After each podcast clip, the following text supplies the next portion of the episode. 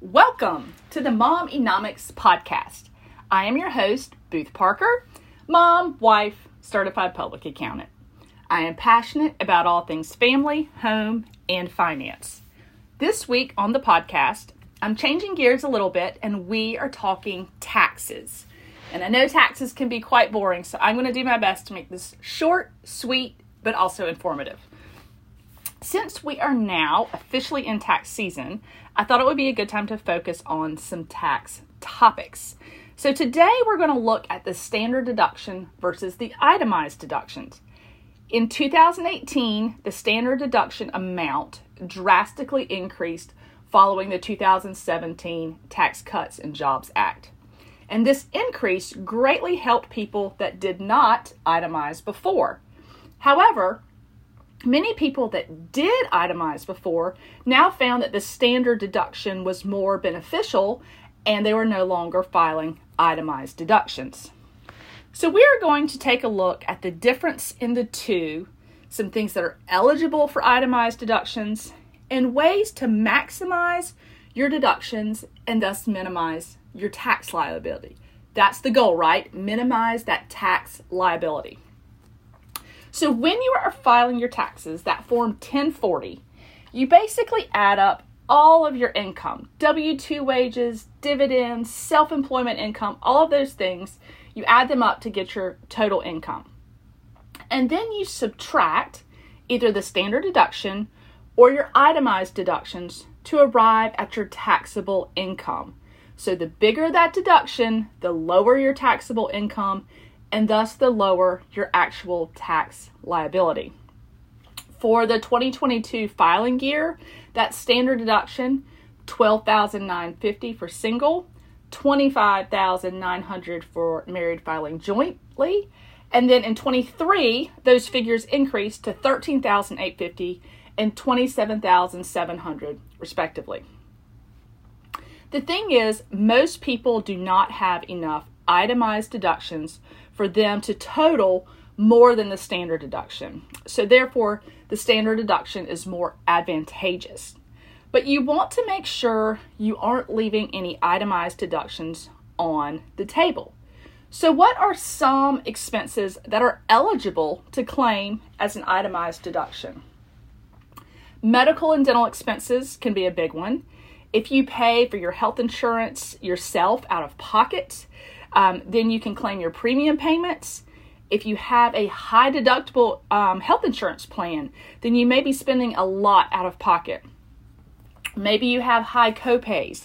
A lot of people don't have dental insurance these days and they pay all of that out of pocket. So these expenses qualify for an itemized deduction. State and local income taxes, your property taxes, uh, personal property taxes. All of these things can be itemized. Mortgage interest is a big one, and most people know about that one. Home equity loans and lines of credit can also be an itemized deduction as long as you use those funds for a home improvement type project. You can't take out a home equity line of credit, use the funds for a vacation, and also be able to claim the interest as an itemized deduction. Wouldn't that be great if we could? And then charitable contributions are also another common one. These can include gifts by cash or check, but they can also include other contributions, donating an old car, washing machine, refrigerator, something like that. So, this is why you always want to get a receipt when you donate items and have the receipt state the value of the item. And if you have suffered a loss due to a federally declared disaster, your loss can be claimed as an itemized deduction. So, Hurricane Ian this past year is a great example of the type of disaster that would create um, a loss that you could claim here. And I do want to note that many of the itemized deductions are subject to things like some income limits, some percentages of your income, so if you are planning to itemize, you want to make sure your deductions are allowed within those parameters. But what should you do if your itemized deductions are almost as much as the standard deduction? You're incurring all of these expenses mortgage interest, property taxes, charitable contributions, and you feel like you aren't able to take full advantage of those expenses because they don't quite add up to as much as the standard deduction. For example, say you have $8,000 of mortgage interest, 4,000 in property taxes, 5,000 in state and local income taxes, and 7,500 in charitable uh, donations. That totals 24,500, just a bit under the standard deduction of 25,900. So in this case, you would take the standard deduction because it gives you more benefit, but none of those eligible itemized deductions are giving you a benefit in this situation. So, is there a way to use those qualifying expenses? Bunching your itemized deductions may be a strategy that can work for you. You basically itemize every other year and then you take the standard deduction in the years you don't itemize. Let me show you how this works. So, charitable contributions, property taxes, and medical expenses are the most common ones that people bunch. Um, but if you pay estimated state and local taxes, maybe you're self employed, then you can use that as well. So basically, what you are doing is paying two years worth of expenses in one year. in our example just a minute ago, the couple was giving 7500 in charitable contributions. Say that it was normal for them to do that every year on December 31st.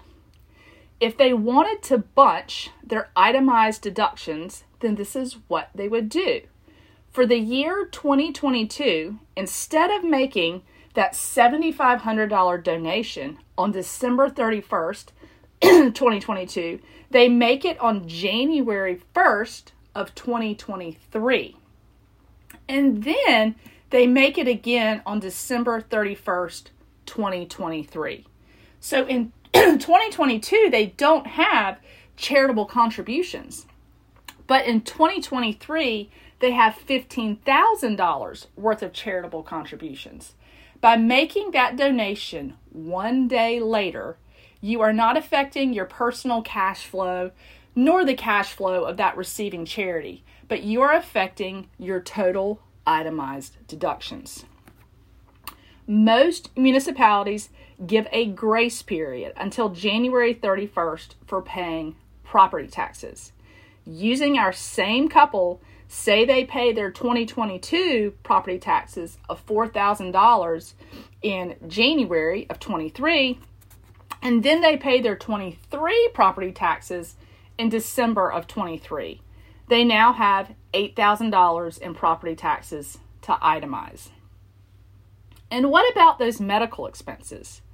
If you know you are going to have a large expense and you have the flexibility to time it, then plan accordingly. For example, I have a high deductible health insurance plan. A few years ago, I needed surgery and I knew it would get kicked to that deductible first and that we would have roughly a $7,500 out of pocket expense. Scheduling that surgery in a bunching year would help take advantage of that expense. So let's take a look at how the numbers shake out. Assume the couple we mentioned above are married filing jointly and have $100,000 in total income. In 22, their itemized deductions totaled 24,500. So they took that standard deduction of 25,900, which created a tax liability of $8,481. In 23, they again have $100,000 in total income. Their itemized deductions are still slightly less than the standard deduction, which is now 27,700. So they again take that standard deduction, tax liability 8,236 for a total two-year tax liability of $16,717. Now, let's say they decide to take the standard deduction in 22 and bunch their itemized deductions in 23. The 22 tax liability would still be 8,481. Their itemized deductions for 23 would be $8,000 of mortgage interest, $8,000 in property taxes because remember they paid 4,000 for 22 in January of 23 and then they paid 23s in December of 23.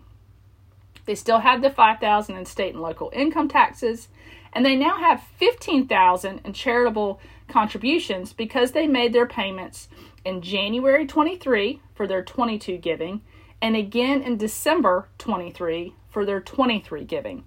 Total itemized deductions are now $36,000. Their 23 tax liability would be $7,240, giving a two year tax liability of 15,721. So they would save $1,000 just by changing the date of their property tax and charitable contribution payments. So I don't know about you, but I like to save $1,000. Since it's now February of 23, we can't go back and change 22 at this point. But if you have been taking the standard deduction because your itemized deductions were slightly less, then you may want to look at holding your 23 payments into January 24 on eligible expenses and take the standard deduction in 23 and then plan to bunch your itemized deductions in 24. I'm always game for saving. So, especially in taxes, right? So, I know these numbers may be a little easier to see rather than hear. So, I have linked the blog post in the show notes if you want to go back and, and look at them and follow them that way. Also, be sure to consult your own tax advisor if you have any questions about your own personal situation. Everyone's is different. Uh, and remember, all content on this podcast is educational in nature and is not considered financial advice. Thanks so much for listening. I look forward to having you tune in next week. It's going to be a great topic for families.